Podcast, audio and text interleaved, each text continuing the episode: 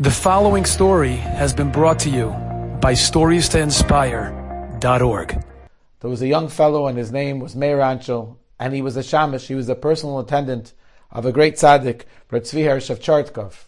Ritzvi Hersh of Chartkov had a daughter, and he was waiting for the day that he can marry his daughter off to a Talmud Chacham, to a Torah scholar, to an Ish Yashar, to an Erlich, a person.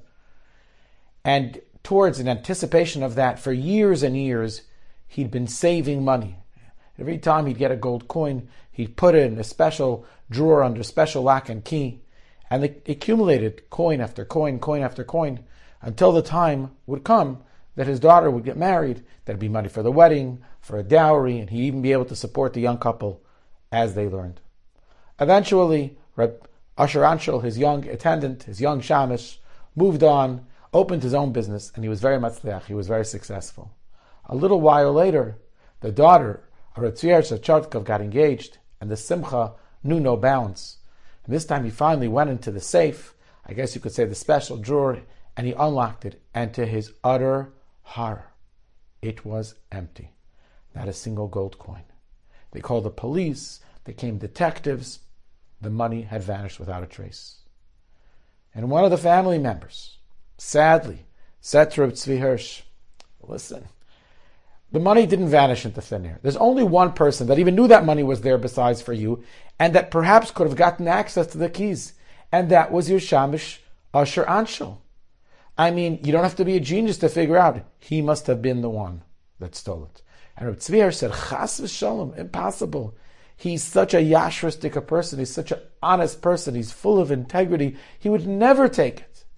So, but look what happened. He left here, and now he's so successful. Where did he get seed money to open his business? Where did that come from?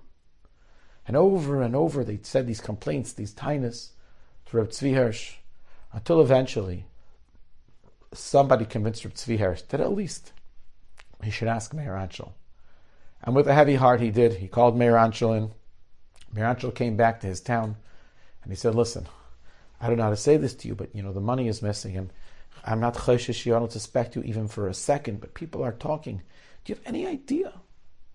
And Moshe Ranchel, heard this, he, he, he was seized with fear that he, he was a suspect.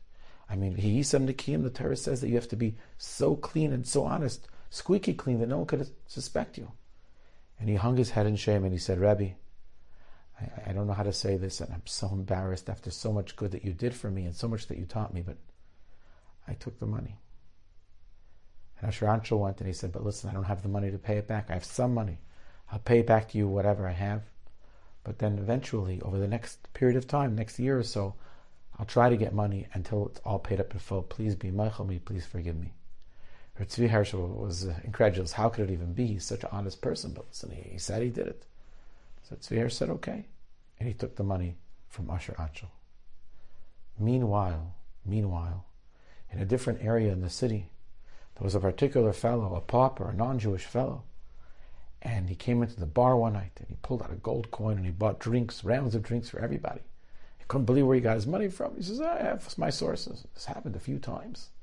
And eventually someone went to the police and said something is not okay, something doesn't add up. This guy who's a pauper comes in with gold coins every day and he buys rounds of drinks. I mean, he didn't win the lottery. The cops accused him and he admitted under their investigation, under their scrutiny, that actually his wife had stolen money from the rabbi's drawer. She found it and she figured out a way to take it out. And these gold coins had come from that large pile of gold coins. The chief of police quickly went and he called Ritzvi Hirsch and he said to him, We found the thief. And they gave back all the money besides for a few of the coins, four or five of the coins that had been used. And Ritzvi Hirsch, when he heard this, was seized with such a fear. What do you mean? Usher Anshel had told him he did it, and he didn't want to believe him, but listen, he admitted, and he realized that to spare him the agony and the grief of not having the money, of so much money that had been saved, Usher Anshel admitted to something that he didn't do, and he paid back the money, so there shouldn't even be a suspicion on him, and so his Rebbe shouldn't have to feel any emotional pain. And he called his talmid in, he called Usher Anshel in, he called Meir Anshel in and he begged him for mechila. And Meir Anshel said, "Don't worry about it, Rebbe. It's okay." And he gave him a bracha that because of his incredible honesty, that there shouldn't even be a suspicion in anyone's mind that maybe he did something wrong. He gives him a bracha that the Ribbono Shel Olam should reward him with tremendous ashiras and tremendous wealth. And we all know the rest of the story because Meir Anshel was none other than Meir Anshel Rothschild, the progenitor of the famously wealthy international family, the Rothschild family, which changed global commerce in the biggest way. As a matter of fact, he's brought down to be one of the top 15 or 20 uh, most influential financiers in the history of this world.